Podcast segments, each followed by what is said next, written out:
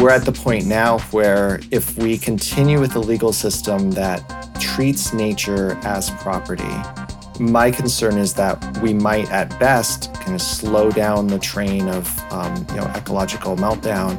But slowing down and changing direction are two different things. And what we need to do is change direction so we don't go off the cliff, as they say. Welcome to the award winning podcast, Lawyer to Lawyer, with J. Craig Williams, bringing you the latest legal news and observations with the leading experts in the legal profession. You're listening to Legal Talk Network. Welcome to Lawyer to Lawyer on the Legal Talk Network. I'm Craig Williams coming to you from Southern California. I write a blog named May It Please the Court and have two books out titled How to Get Sued and The Sled. Well, the Declaration of Independence famously states that all men are endowed by their Creator with certain unalienable rights. But do those or similar unalienable rights extend beyond people? According to groups like the Global Alliance for the Rights of Nature, our ecosystem, the trees, oceans, animals, and mountains, are entitled to rights of their own. So, was the Declaration of Independence too limited in its language? Does nature have its own self evident rights? Today on Lawyer to Lawyer, we'll be discussing law and nature. We'll take a look at what rights we have to access nature, whether there's a requirement that government preserve nature for us, and if we have any legal rights to force the preservation of other species. And to do that, we've got a great show for you today. Our guest is Lindsey Schromen-Wawrin. He's an attorney with Shearwater Law. He's worked for the Community Environmental Legal Defense Fund since 2013, where his clients have included the Lake Erie ecosystem, the Little Mahoning watershed, Crystal Springs ecosystem, and numerous grassroots community groups fighting for local democracy. He's written about the rights of nature in Representing Ecosystems in Court, an introduction for practitioners. He serves as city councilor in Port Angeles, Washington, and is a member of the International Parliamentary Alliance for the Recognition of Ecocide. Welcome to the show, Lindsey. Hey, thanks so much for having me. Well, this is an unusual topic for us to discuss the rights of nature doctrine. What is that? So, in Western law, we treat ecosystems and the earth in general as property. I, I remember talking to an attorney who who reminded me of that first day of property law class when we go over you know the rights of a property owner. It includes you know the right to exclude others from your property, to use your property, to transfer ownership of your property, and ultimately the right to destroy your property. So we've been treating the earth and its ecosystems as property wherein we ultimately have the right to destroy it. The rights of nature doctrine says that ecosystems should instead have rights, you know, at the basic level, the right to exist. And within that framework, then ecosystems are no longer just property, but rights bearing entities in our legal system. That's a really unusual take from the property law perspective, that old bundle of sticks that uh, my law professor taught me about. But just on a basic level, it's pretty arrogant, I think, isn't it, for humans to assume that the Earth doesn't have rights? I mean, we're we're pretty late in the game coming into this uh, into nature. Yeah, that's that reminds me of another. You know, early on in my my encounter with this area of law, I mean, I was a law student working on this at the same time, and and one summer I was collecting signatures on a petition trying to get the Spokane River to have the right to exist, flourish, and naturally evolve. And I'd mostly heard about this idea from non native people, from white people. And I'm outside a grocery store collecting signatures, and this woman who appears to be native walks up. And I say, Hey, do you want to sign an initiative to help give the Spokane River the rights? And she looks at me, and I'm, I'm white. And she's like, Oh, you're finally figuring that out. And I thought, okay, yeah, this is something different. And you know, we we talk about this as rights of nature. So it is part of our Western law system of rights-based laws. But you know, and, and that doesn't necessarily square exactly with a lot of indigenous ways of thinking about law. There's an excellent book by Robin Wall Kimmerer called Braiding Sweetgrass, and in it she says that in Western law, property ownership is a bundle of rights, whereas in a gift economy, property is a bundle of responsibilities. So she's flipping that from rights to responsibilities. In some way, when we recognize rights for ecosystems, we are recognizing that we have a responsibility for ecosystems. And that actually fits with our rights based framework, where whenever anyone has a right, somebody else has a responsibility. The government has a responsibility because we have you know, rights to privacy, you know, rights of free speech. Those are rights that limit the behavior of somebody else. It's interesting because in California, we have in the civil code what are known as maxims of law. And one of those maxims is that it, he who receives the right must bear the burden. And is very similar to the concept that uh, you're talking about with indigenous people. Why isn't it that, how did we get switched from responsibilities, which I think is more of an indigenous belief? Is that right?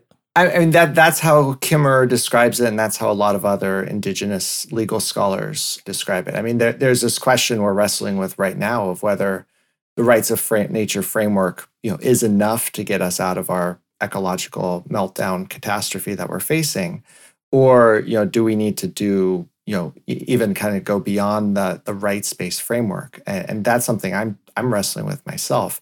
You know, the history of how how we got here you know, I, I think that goes back centuries, if not millennia. But we've we generally, I mean, maybe a, a non-judgmental way of viewing it is is we haven't had to think about rights for ecosystems because we haven't really even had the concept of ecosystems for a little bit more than 100 years let alone understanding that our impact as you know, human societies can alter the earth's biogeochemical cycles on a global level you know, if we go back to like, if we were to rewrite the, the Bill of Rights, you know, from the US Constitution today, I, I imagine most people would think there'd be something about in, environment, climate, you know, right to a livable climate, as people have been arguing in court, that we'd put in there. I mean, I think there's certain things like the Third Amendment that we probably would forget about because it just hasn't been relevant for a couple hundred years. But there's other things that are just absent because the framers of the Constitution didn't have to think about those things uh, in their lives at that time. That's because nature was abundant and the earth was nowhere near as populated as it is now, nor did the uh, industrial revolution really exist. There's been a lot of change since then. Yeah, and our I mean, we're at the point now where if we continue with the legal system that treats nature as property, my concern is that we might, at best, kind of slow down the train of um, you know ecological meltdown. But slowing down and changing direction are two different things. Um, and what we need to do is change direction so we don't go off the cliff, as they say. How does the rights with responsibilities argument work with the courts? I mean, can granted we do have the, the right to have access to nature so then don't we also have the corollary responsibility to maintain it? Where does that argument sit? Yeah so so far courts have not been very receptive to the idea of ecosystems uh, having rights. And I'll back up on that idea and kind of go to one of the first legal scholars thinking about this issue, you know, in the in the 20th century in our US legal system and that's Professor Christopher Stone who wrote a pretty famous paper called Should Trees Have Standing. He starts that paper by talking about what he calls the unthinkable, you know, like you know, how do we think about something having rights when we've never even conceptualized that before? And you know, he he goes into that for several pages at the beginning of Should Trees Have Standing, and then says, you know, you you probably figured out why I'm I'm saying this. I'm I'm suggesting this this implausible idea that natural objects, trees, ecosystems should have the ability to come into court and argue for their own rights.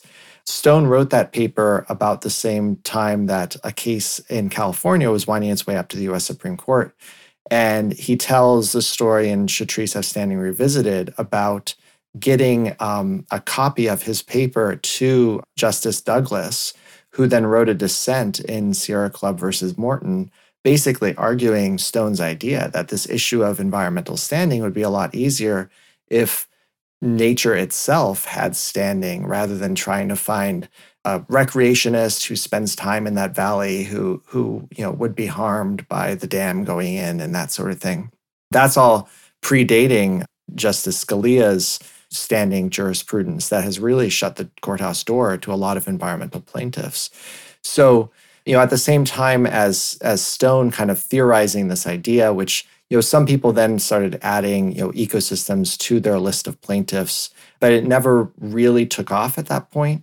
Similarly, a lot of several states started passing state constitutional amendments. Well, I guess technically the people of the states passed constitutional amendments to recognize a right to clean to a clean and healthy environment, um, environmental rights specifically for people, right? So so there's two levels here. One is saying that we as human beings should have a right to a clean and healthy environment, and that's vital and important. The other is that the ecosystem itself has rights, which is more of the kind of ontological rupture in the law of taking something that is property and turning it into something that is a rights bearing legal person. Well, let's take a look at it from the way that the professors taught us to in law school, which is, you know, where does it derive from? Where does this right derive from? And I think what you're, what you've been making is an existence-based argument. In other words, when we declare that we have certain inalienable rights, we derive those rights because we exist. So, likewise, doesn't nature have the same right because it existed way before we got here?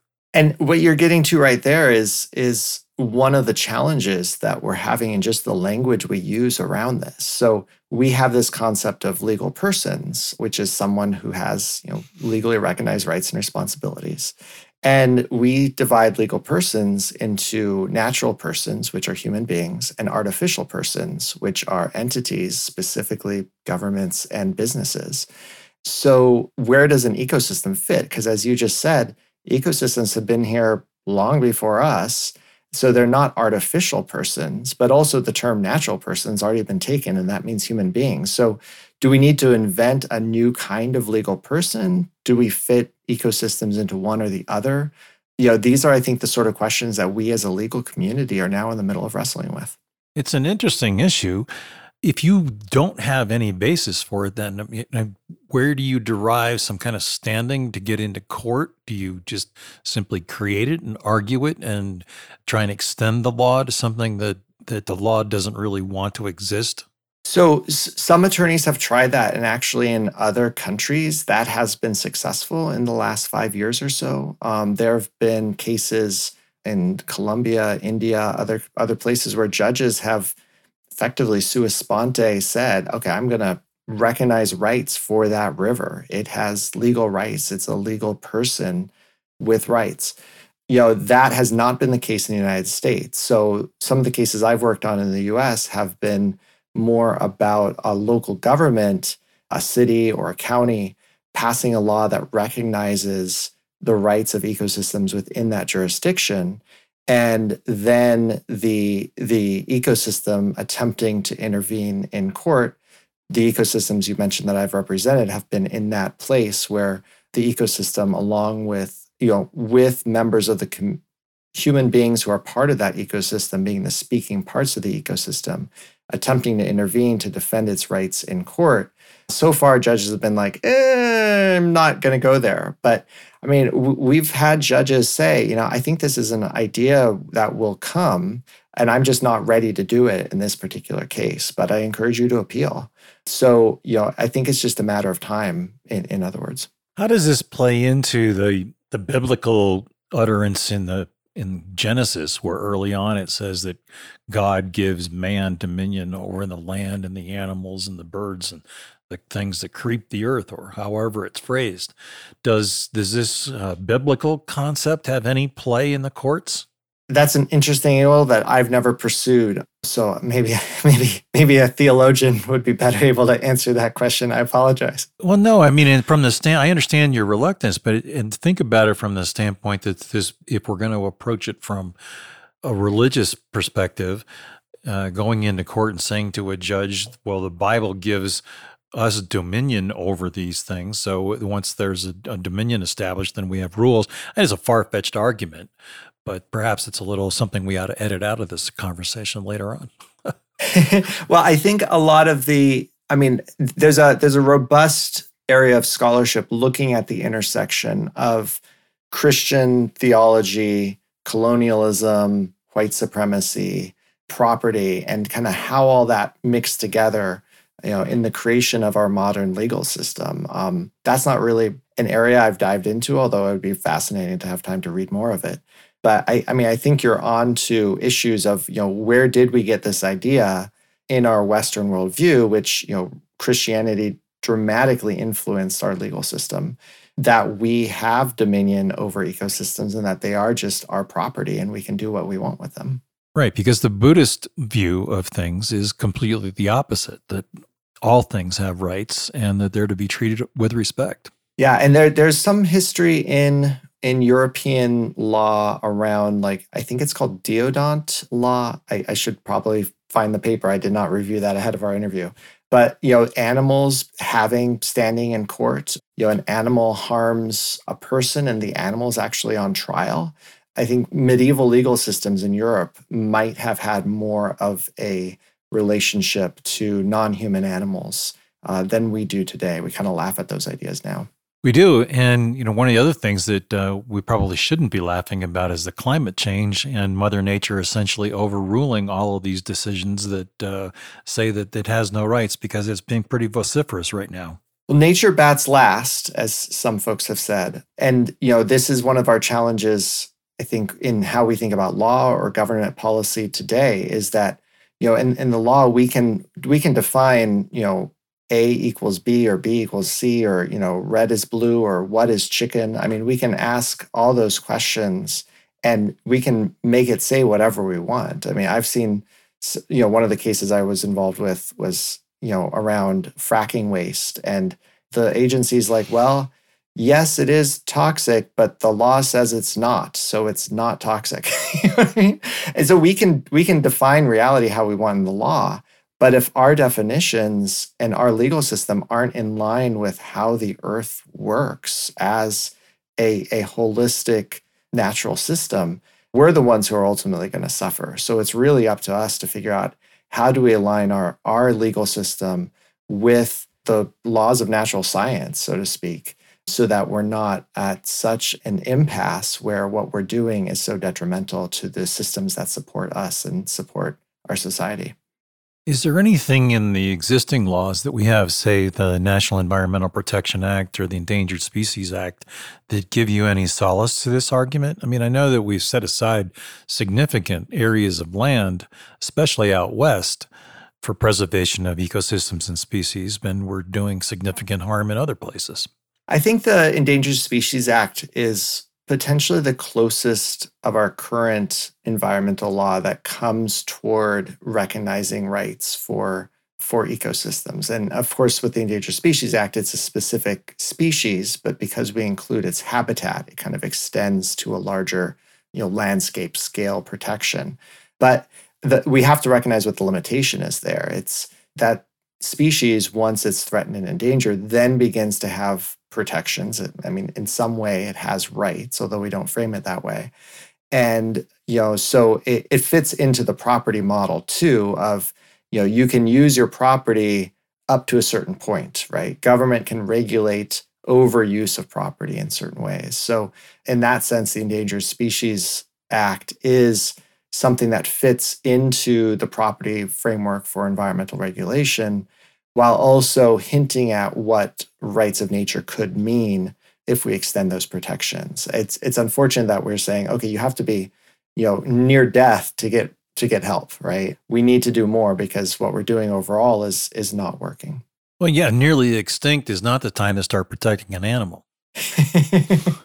Unless you just want, you know, a, a minimum population. Yeah, and we see as as a society, I think, you know, people are rapidly understanding you know the benefits of a healthy environment you know for us for our public health for our ability to sustain ourselves in resilient local economies and then just you know and i think that's where that that human right that human benefit is very synergistic with the idea that ecosystems themselves have inherent rights which is different. You know that is saying that you know we're doing this not because of any benefit to ourselves but because the, the rest of nature, not just human beings, has value itself. Um, Could we ever be that altruistic? Is I mean, Well, boy, I I don't know. That's that's getting the philosophy question, right? Right. Um, that's that's the you know, that's the but that's where the that's where the pitch is that you know we take care of it for its own existence rather than for our own benefit. You service to others is the rent we pay for our time here on earth. You know, I mean, like there's a lot of things that all of us do that are beneficial for others that we see no individual gain. I mean, I don't want to digress into a question of what is human nature, but you know, even when we think about evolution, you know, there's you know, I'm I'm in the Pacific Northwest. We have a lot of big old trees and an amazing old growth forest, and a lot of it's been harvested at the same time. You know, forest researchers have been studying the way that trees communicate with each other through fungal networks, and you know, there's this whole debate about well, that goes against Darwinian understanding of evolution. Well, actually, Darwin said a lot about co- cooperation as well. It's not all competition. It's not all self interest. So maybe part of this is rethinking our ideas of how biology works, how natural selection works, how competition and, and, cooperation work within natural systems, and not assuming that competition is the way that the natural world works. I think there's an entire generation coming that's going to do that. I hope so. It's going to be helpful for all of us who are, you know, older older than that generation or, you know, part right. of it or in solidarity with it. And unfortunately, it seems one of the things that we haven't taken care of. I speak as a member of the older generation and having to turn it over to a younger one saying, uh, sorry, we screwed this one up. And wow, it's coming on us fast. Yeah, I, we just went through a massive heat wave in the Pacific Northwest with record setting temperatures. Um, and those sorts of events, while you can't tie them directly into climate change, I think are more frequent because of climate change. That's kind of the way the meteorologists phrase it. And you know, they're reminders to everybody of the importance of figuring out solutions, um, and not just solutions in the in the you know let's set a benchmark for greenhouse gas emissions reduction in 30 years. Like that's easy for an elected official to do. I mean, as a city council member, it's easy for me to promise things in the future when I'm not on council anymore, right? But you know, the harder thing is is what do we do in the here and now with you know individual projects, uh, individual policy decisions, and how are those affected? So I hope that the the rights of nature framework can can help with that. Um, you know, I, I, mentioned the case in in where the judge said maybe maybe you know judges should consider letting ecosystems in. I'm not ready for that.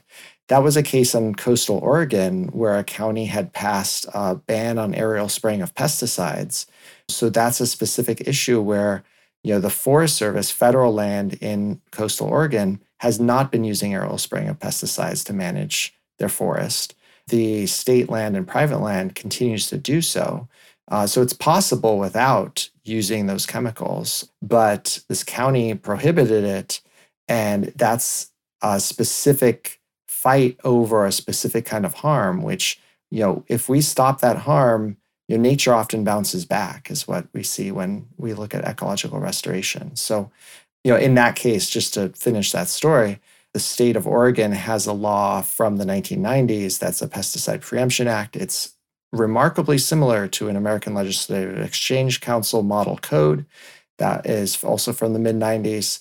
And the appellate court ruled, well, following the trial court, that the State Pesticide Preemption Act prohibits the county from prohibiting aerial spraying of pesticides. So we have this system right now where states can interfere with local democracy and prevent people at the local level from expanding environmental rights protections, which I think is a big problem that goes deeper into our system of government. That seems a little odd. I maybe not odd, but uh, I thought that the rights that weren't specifically outlined in in the Constitution or the state constitution were reserved to the local people. Yeah, I mean, it, the challenge is what it, local governments have have been a contested space in in our system of of law, kind of ever since the 18th century. So the way I explain it, just in brief, is that when we had the American Revolution, states became the sovereign powers that had you know the power that the king and parliament had then through the US constitution some of that power you know limited power went to the federal government but those constitutions at the time didn't address local governments. And there's even some academics have written papers on this of like, where's where's the role of local governments in all this? And part of the thinking is that local governments were kind of working fine at the time, so there was no need to to write about them or change their structure. But in the 19th century, judges argued over well, was there an, a right of local self government, or did all the power that localities, cities, counties, towns, townships, did all that power come from the state? And by the mid 19th century, one of those 19th century jurists, John Forrest Dillon, had said that you know it's all from the state. That became known as Dillon's rule. And you know, in the beginning of the 20th century, the U.S. Supreme Court kind of not codified, but formalized Dillon's rule, saying, you know, this is this is how it is. Local governments are children of the state. They have no power but what the state gives them, and you know, the state can even destroy them at will. That then has been how we've approached local governments throughout the 20th century. There was a, a popular backlash against Dillon's rule at the end of the 19th, beginning of the 20th century called the Home Rule movement. But judges have kind of put Home Rule back in back in the box of Dillon's rule, basically saying, okay, Home Rule expands local governments to be able to do whatever the state doesn't prohibit them from doing. So you don't need express permission.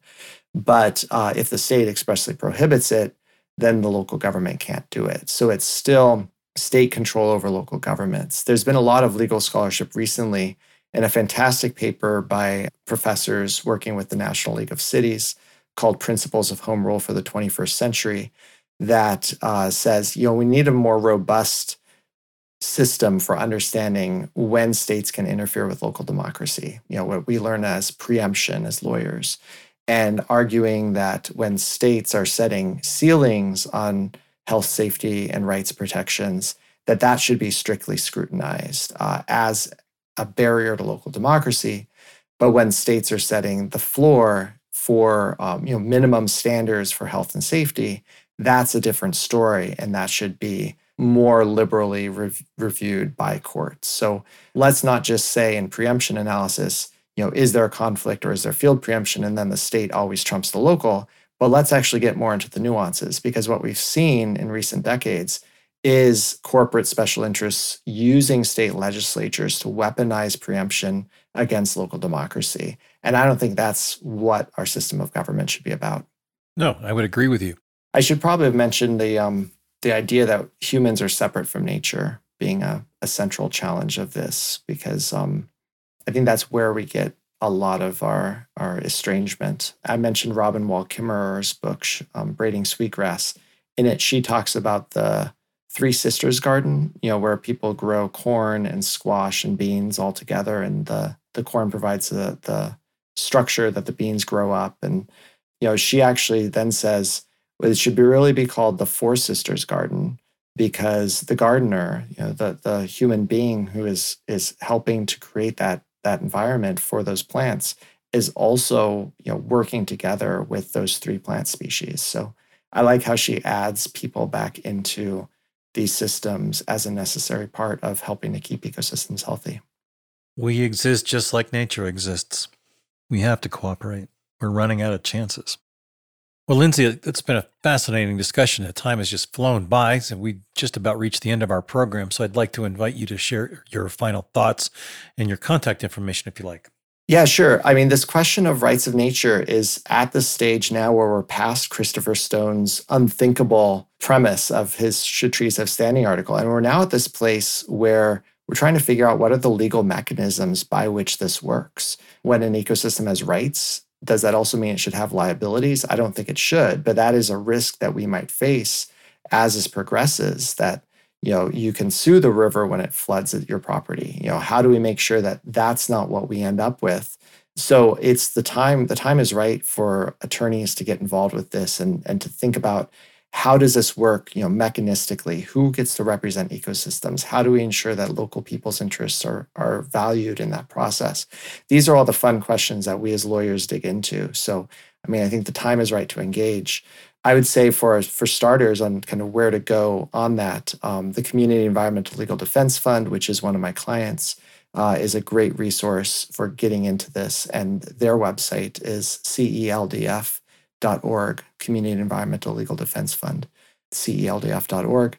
And I'm happy to talk with anyone about this stuff as well. I can be reached at 360 406 4321 or Lindsey at Shearwater Law, which is L I N D S E Y, at shearwaterlaw.com. Great. Well, thank you very much, Lindsey. It's been a pleasure having you on the show. Thank you so much for this conversation. I, I really appreciate it. And it's uh, provided me more questions for thinking about, um, you know, where does this come from and where is this going to go? Good. Well, I'd like to extend our thanks to our guest, Lindsey Schromen-Wawrin, for being on our show today. Thank you very much. Thank you.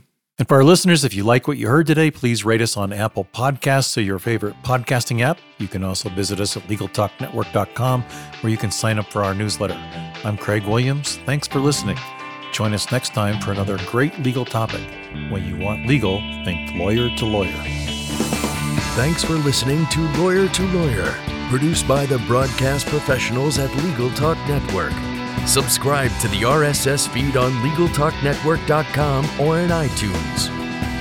The views expressed by the participants of this program are their own and do not represent the views of, nor are they endorsed by, Legal Talk Network, its officers, directors, employees, agents, representatives, shareholders, and subsidiaries. None of the content should be considered legal advice. As always, consult a lawyer.